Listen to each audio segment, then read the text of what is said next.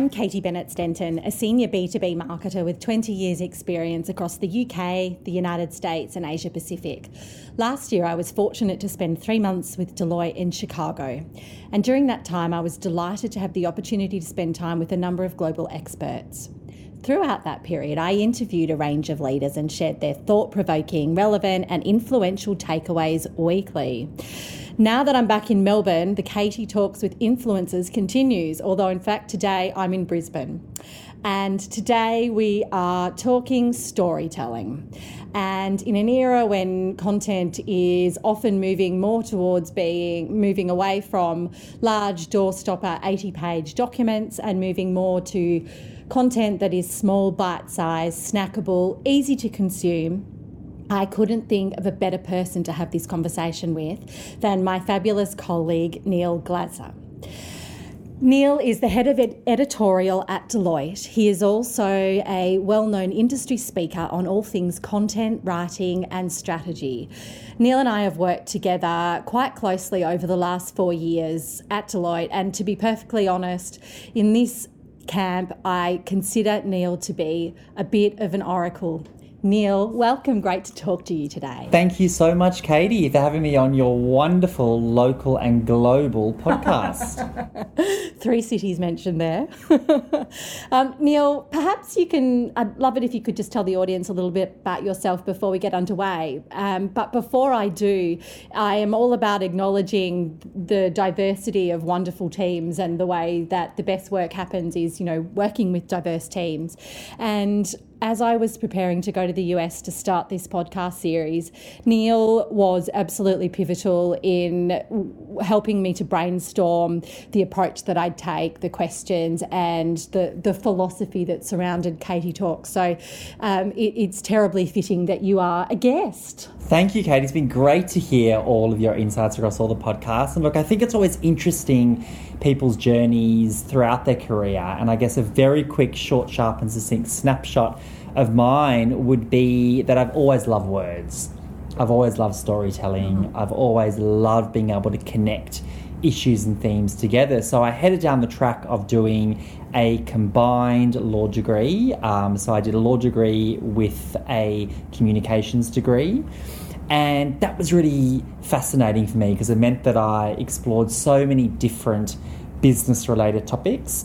And then also in the line of communications, that whole element of publishing, journalism, writing, mm-hmm. content, strategy, and media. So, headed down the track of um, working as a lawyer um, in the early part of my career, which again was fantastic, all those challenges and working out complex problems and solutions. And I think I started to head in the area of writing in the sense of that I was still working with ideas across so many different areas. So, um, the bulk of my career has been around content, copywriting, publishing, media, communications, and storytelling. And I think it's just really interesting that now more than ever, businesses are really hungry for that in terms of being able to cut through what we're bombarded with yes. um, across the globe, which is so much content and so many messages uh, to consume. Thanks, Neil. That, that's really interesting. And I think, you know, if I think about the, the last four or so years that you and I have worked together, uh, the work that we have done and our approach has has really evolved and I think is is much more sophisticated or, or well, yeah, that's a fine word, much more sophisticated than it was when we first started. Why is writing so important across the business landscape?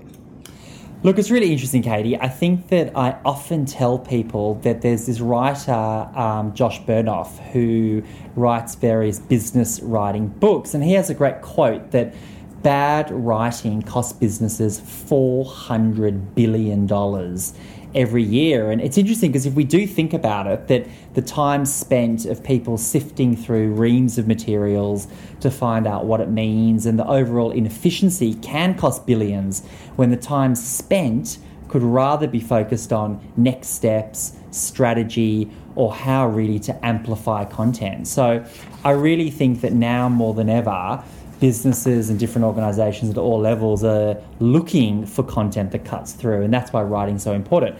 And the other point that I will mention is that if, if we take a look at what happens in 2019 in one internet minute. So 60 seconds. If you Google out there, you'll come across a range of infographics around this. But the enormous amount of content that's being consumed means that we are living in an age where we really have to focus our attention, as I mentioned earlier, on being short, on being sharp, on being succinct.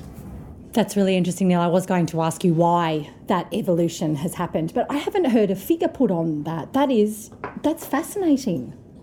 Look, it's really interesting. I think that it's always helpful to quantify things, Yes. and I think that I find it's very useful to try and use numbers or case studies or those elements within storytelling to really paint that powerful picture of why something is is so important. Mm. So, Neil, what are some of your biggest tips for listeners out there around how to create cut through content? So, the first thing I will say to people, the biggest tip I'd give them is make every word count. Now, it might sound quite simple, but I think that often people have this compulsion to really create extremely lengthy pieces of content. Now, there is a time and a place for that, but I think making every word count is so critical. And in order to bring that to life for people, I'm always reminded of a great story by Ernest Hemingway, one of our fabulous writers um, that we've had, and he his friends place a bet on him on who could write the most powerful and engaging story, and this really brings to life the concept of making every word count. Yeah. And the challenge was can you write a really compelling story in six words? Six words. Six words. You're only allowed six oh, words just to create a really interesting, cut through, striking story. And the, and the story goes that. Um, they all sat in the bar, and Ernest Hemingway, if, if you Google the story, you'll find different examples of it. Yeah. Um, he was a clear winner, and he wrote a story in six words that has become quite iconic, and there's been different permutations of it. And what he wrote down was for sale, baby shoes never worn. And in those six words, instantly, you're brought into a story and a, and a topic about what, what happened to the baby. Is it a tale of hope? Is it a tale of despair? There, there are many possibilities, but in those six words, he was able to create a story that really pulls in the reader. Um, now, there have been a lot of different takes on, on that six word story, and there's also been a lot of different permutations that people have written about. But it's I often think of it as a great example in terms of um, why making every word count is so critical, and that that one can do it, and that it's really interesting to be able to craft language, especially when we read and consume so much on our different devices. Um, one way to cut through is make every word count. That, that's an excellent point, and you know it makes me. Uh, well, there are two things that come up there for me. You know, your your brief reference to reading on devices, and I think that's a very one very obvious reason why we are focusing much more these days on sort of content that's small, bite-sized, snackable, because people are tending to read it much more on their devices, perhaps while commuting or doing something else, as distinct from sitting at a desktop. Um, but but the other element there sort of makes me think about the process that we've gone through over the years when when you and I will sit down and, and sort of first think about a flagship piece of eminence that we're looking to publish, you know, perhaps nine months down the track. And in our very first meeting with with key stakeholders and you know we have our overarching strategy that discussion right up front as to how to approach it and yes we have clear distinctions as to what we want our messaging to be but I'd say almost of equal importance is what sort of structure and style and you know we might have one report but what are the other pieces of content that will come and sort of help to create that rich story and and I think that's been a, quite an evolution that that or a bit of a journey dare I say it that we've gone on on that front Yes, hundred percent. I think I think you know I think it's always a challenge of um, making sure that often there's so much that people can say. So really thinking through choosing what is the right message, who is the audience, how can we structure it. Mm. That's what's going to create cut through results. sure and what do we want the outcome to be yeah absolutely Neil any other tips you'd like to share So I think that another key tip that I that I love to talk about is really have a point of view. I think that there's nothing worse than reading content or thought leadership that meanders. Okay. So I think I think it's really important to have a point of view. And I was I was thinking through what would be the best example around ideas around having a point of view. And I think I'm reminded of a trip that I did recently to New York um, late last year, and I popped to a wonderful exhibition in Brooklyn, mm-hmm. which was all about the artist MC Escher. Okay. Now, some people out there on the podcast might know MC Escher or be familiar with his work. He does the most incredible sketches and drawings all about seeing things from a different perspective. Mm-hmm. So his work is really about having a point of view.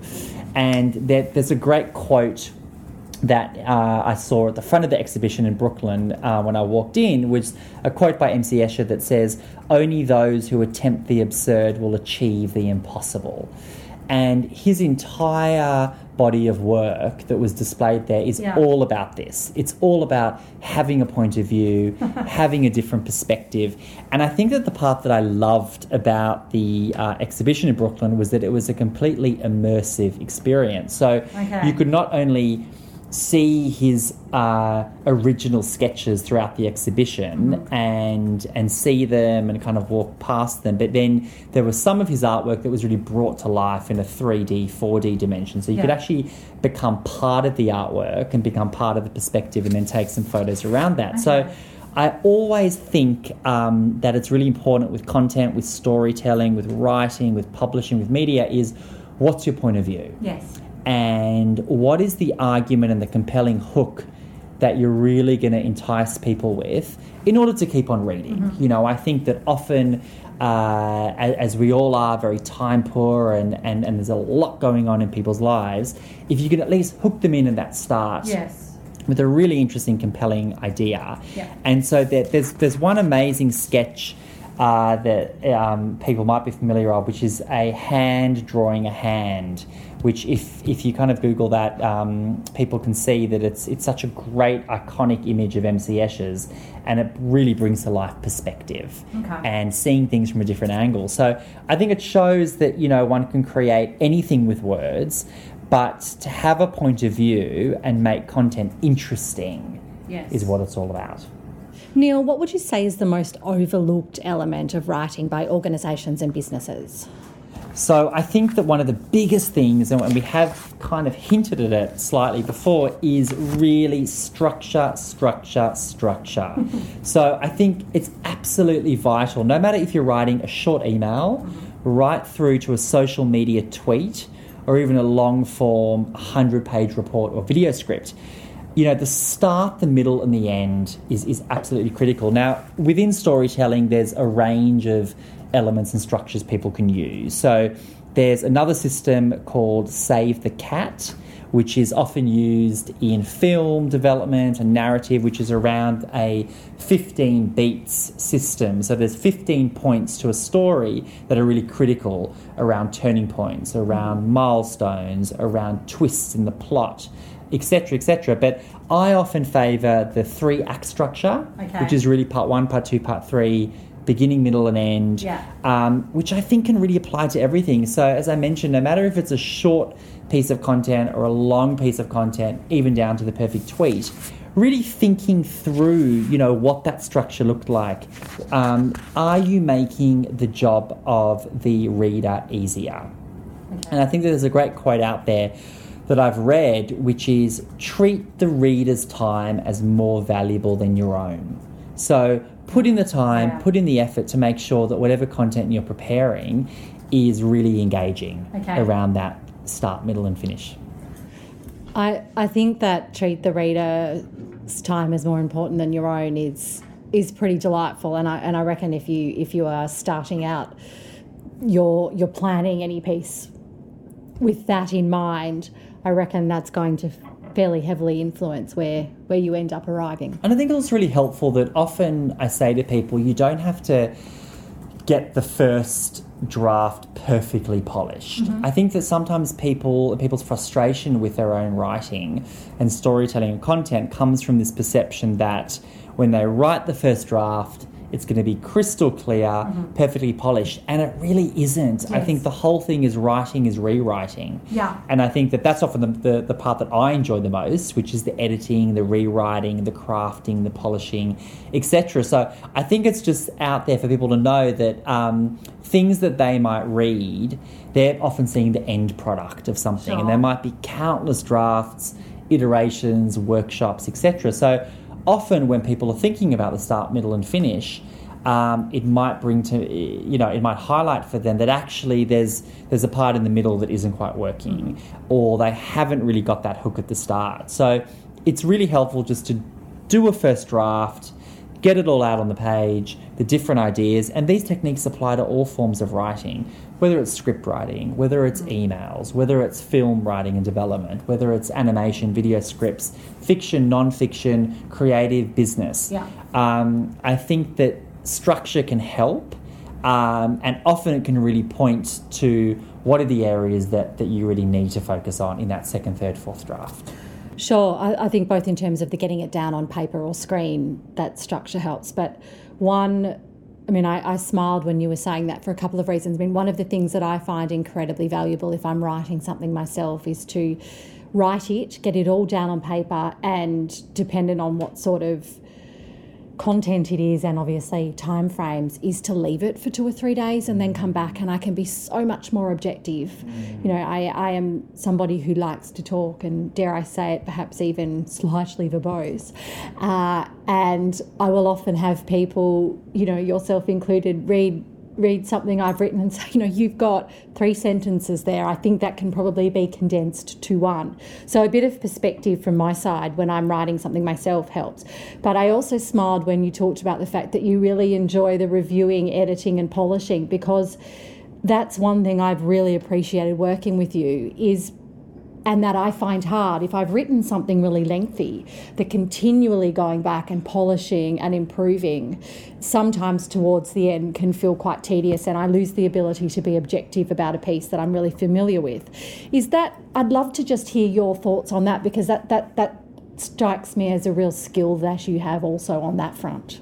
Sure. Look, I guess just to also touch on your point, Katie, which I love around putting something away for a day or two and then coming back to it. I think that that's such a critical element that often, you know, people are quite time poor, but if one can do it, I think it's great to be able to just put that piece away, pick it up two or three days later, and then you come with it with fresh eyes and just so mm. objective. So, but on, on your point and your question around that process of editing and rewriting and workshopping, I think that why I love that process is is because there is often so much rich content to work with, and I think that um, often it is always easier to be able to pare back, edit, refine, rather than look at a blank page. And so I Sure. think that I think that I love obviously writing things from scratch. Um, but I also love working with you know stakeholders like yourself and teams and business leaders and organisations to really be able to distill and refine that message. Because I think at the end of the day, often we all have such rich and fantastic and a tapestry of insights to talk about. But at the end of the day, to be able to cut through and be able to distill that message really clearly in a crisp format, almost as if you were in a lift with someone and had a 30 second Sure. elevator pitch Uh-huh. Yeah. to be able to say why your topic or why your point of view is so important. That's what I'm looking for across all content that I workshop and edit. Interesting. I, I, that reminds me of that old adage. You know, I didn't have time to write you a short letter, so I wrote you a four-page one. Uh, you know that Yes. that really resonates with me. Neil, these days businesses of all sizes are looking to reach a range of audiences, and that's something you and I have talked a lot about over the years. What are your insights and tips around that? Sure. So I think I think it's really interesting audience because I think sometimes as writers and and this applies to anyone who, who's a writer because I, I think that we're all writers and I think that you know it doesn't have to be the focus of your day job. I think that every element these days involves storytelling. And so I think audience is really important and I think that sometimes we all do get very self-focused on, on you know kind of what what we're writing and what we want to say versus how that's going to resonate with the people that we want to read it Okay. so i'm always reminded of um, you know one of my favorite books by Harper Lee, which is To Kill a Mockingbird. Ah, yeah. And and there's just a really fantastic quote there by Atticus Finch, um, one of the lead characters, who says that you never really know a person until you stand in their shoes and walk around in Yeah. them. And so I think that when it comes to audience, you really have to spend time knowing who your audience is. You know, have you have you reached out to them? Have you have you gone out to a focus group? Have you actually met up with the people that you're aiming your content for? And have Yeah. you asked them what are their pain points around content or reading things? What are they really looking for? So I think that when, when we're thinking about audience, I think that, you know, a couple of key, really important questions to ask is, you know, is, is my reader in house or external? Sure. Uh, will my reader know anything about the topic in terms of where to kind of structure that, that language around how technical you should get? Asking yourselves what, what will get their attention? So, are there people who are very time poor? Is it is it the uh, format of the content that you should be thinking about? You know, should it be an animation? Should it be an explainer video? Should it be a written piece? Should it be a social media message? Sure. Should it be an email? Should it be a great headline? So, uh, thinking through what do I want them to do? What is the biggest call to action that you're asking them to do when you when you're Yeah. creating your content and piece? Uh, and then really, how can you or how can I cut through to be able to reach them? And and often by spending time with your audience, so you know, reaching out to people within your network, whether that's C suite or leaders, right through to different business owners across the small, medium, and large enterprises, mm-hmm. reaching out to different sectors and different demographics to see what is really going to resonate with them. Yeah. from a content perspective, I think is, is really vital and also enables one to gain a lot of really holistic, great, powerful insights mm-hmm. that can then really shape your content so that you're really targeting that specific audience and that you know those people are going to be connecting with your content. Mm, you make some really useful points there, Neil. So, building on that a little bit, what's the secret sauce for you? What what has worked the most for you? So Tips, tips, tips. Give us another. So I think that you know one other biggest tip that I will give is read your work out loud. Okay. Now, I think it's really interesting because people often think, you know, writing might be very solitary, Yeah. you know, sometimes siloed, you know, sitting there thinking at your desk. And I think that a really critical thing is is that we're all human, we're not robots. Mm-hmm. And in order to connect with people with your content, read your work out loud. It might be to yourself, it might be to a colleague, it might be to someone over the phone, it might be external.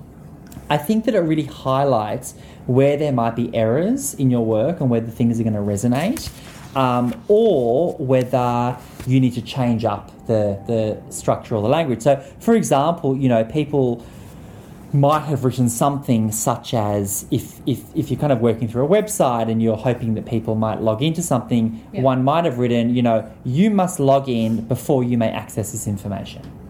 Now, a better way of saying that is log in to see your reports. Sure. So I think that sometimes, you know, rather than this kind of robotic, stodgy, you must log in before you access this information, I think it's just coming back to basics and going, how do we talk as humans? How do we talk as people? Mm-hmm. And trying to break that down in a way that, that, that is really conversational. It can still be business and professional, but is more conversational and far more empathetic and helps us sound like people. So, So, is that, are, are we talking here about being a little less formal than perhaps we might have been in the past? yes, and look, I think I think it's interesting because I think that um, being formal does have its time and place. Sure. So I think that you know when there are elements that people are drafting content, whether it's you know very robust research around thought leadership insights, or whether it's a particular paper or a particular topic, mm. but I do think that one can still be business professional, corporate, robust research and insights. And still have an element of being able to connect with consumers by being conversational. Mm, okay. So, you know, a few tweaks here or there, and I think it does depend on the format. So if it's, you know, looking through a user experience and an information architecture across a website, mm-hmm. Um, that might lend itself more to some really, you know, playful conversational language that, that's a lot more human and less robotic Yeah. uh, versus perhaps you know a more academic type paper and, and you know insights around that. But yeah, I think that I think that often people don't read their work out loud. I think people tend to write things, and in their own mind, it sounds great. Sure. But when they actually read it out loud, I think that's when you can really pinpoint some hot spots around. This might need, you know, a bit, a bit more finessing, Mm-hmm. a little bit more um, attention. Mm, that's useful. I'm, I, I talk sometimes if I'm writing something, I'll talk to myself as I'm working, which can be a little distracting for, for those around me. But I, Often it's helpful to talk out loud. Well, it is. Even to yourself. I find that very constructive, but I, I'm not sure that I do it when I'm reading something back that I've written. So Yes. that's a th- thank you. That's a useful tip. Because it also helps in terms of pacing the piece. Sure. Have you got a really strong headline to hook in someone? Or does it kind of meander about and end up in that by the end of reading the piece, even you're not quite sure as a reader what, you know, I, I, I often find that with, you know, when I'm doing writing, like just making sure that A, am I still interested in the end, Yes. in, the, in the topic? Have I lost readers along the way? Mm-hmm. Um, and even at the end, towards the end of reading it out loud, you know, am I leaving people with a call to action or something practical? So really answering that question for the reader of what's in it for them, what's in it for me as a reader, Sure. I think is is is really critical versus what do I feel as a writer? I just want to impart all this information versus again, is this making a good connection with the reader and um, you know, am I going above and beyond to exceed their expectations? Sure. which we would always or almost always like to do. Neil, let's change tact a little bit here. What advice would you give to your 10 year old self? So we're not talking too many years ago here. Very kind of you, Casey. so I think, gosh, what would advice would I give my ten-year-old self? I think the advice would be to keep on keep on reading, mm-hmm. keep on writing, uh, keep on immersing yourself in in the, that world of words, which I have always loved Yes. since I was so little and young uh, in terms of books and writing. And I think I'd also say to myself that, that there is a wonderful uh, business community of writers and there's a wonderful world of writing that, that, that you can head into uh, and, and really um, expand upon that and, and that you'll get to work with some incredible people in being able to really bring to life stories and that, and that there's, there's just so much out there across the world of words. That's delightful. I like it. What might people not know about you? Not know about me? Well, um, I've worked overseas quite a bit. So I guess I can mention that I worked in London for over three years, um, which was again a, a really fascinating time, you know, during the kind of heart of the financial crisis. So the year before, during, and after, which is Ah, a you saw really some interesting fascinating you know time Yeah. to to kind of be you know in in that kind of heartbeat and center of the world in Yes. terms of time zones and everything. Yeah. um, and then before that I've also worked in New York. So um, you know which is very dear to my heart. So um, you know have worked there as well. And then and then obviously I adore Sydney. And so I'm very fortunate to work there. So and sunny Brisbane where we sit and sunny. Brisbane, which we're looking outside, and it is a glorious, glorious uh, day here. glorious so and sunny. it has been wonderful. compared to double, di- uh, not even double digits and rain in Melbourne. Yeah, absolutely. Shout out to shout out to Brisbane. We love Brisbane. We do. Neil, would you say that you learn more from success or failure? Definitely failure. I think that failure is so important. And I think that we live in a world where obviously success is great and I think I think not enough people talk about failure. Mm-hmm. And I think that failure to me is really critical because I think it means that you're trying. I think it means that you're pushing yourself. Mm-hmm. I think you're trying different ideas. And I think especially why I love failure is because I think that in writing often sometimes it is trying a few things over and over again. Okay. So a first draft might not work and a second draft might not work. But I think that what I love about failure is that it's often heading hopefully in the right direction, hopefully. Hopefully. Hopefully. But I think I think that, you know, I've I've learned a lot. I think that I um, throughout my writing career um, have learned a lot from trying different techniques with writing, different structures. And so while it might not have worked on particular occasions, I've learned a lot from that. Okay. And I think just being able to uh, try again, try a different tactic, think of a different perspective, think of a different point of view. And I think that what I love about words is that words can take you anywhere. So you can often go from you know something not working to creating something from nothing and really bringing to life a different world or a different topic or a different perspective. Mm. It's interesting that think of a different perspective. It seems to be a theme that has come up a few times in our conversation, dealing with a few different questions. Very true. I think yeah, I think that perspective is so important, and I think that it's I think especially. Uh, because I love storytelling and both fiction and non-fiction, I think that that's what I love about writing. I think that that whatever writing you're doing, whether it's business or creative, you are really immersing yourself in a different perspective. You're either seeing the world from someone else's point of view, from a character's point of view, from a thought leader's point of view, uh, and so I think I think that I think that's a really interesting theme around perspective. Absolutely. Neil, in the interest of storytelling, I, I have a, a fun, slightly lighter question with which to finish our conversation.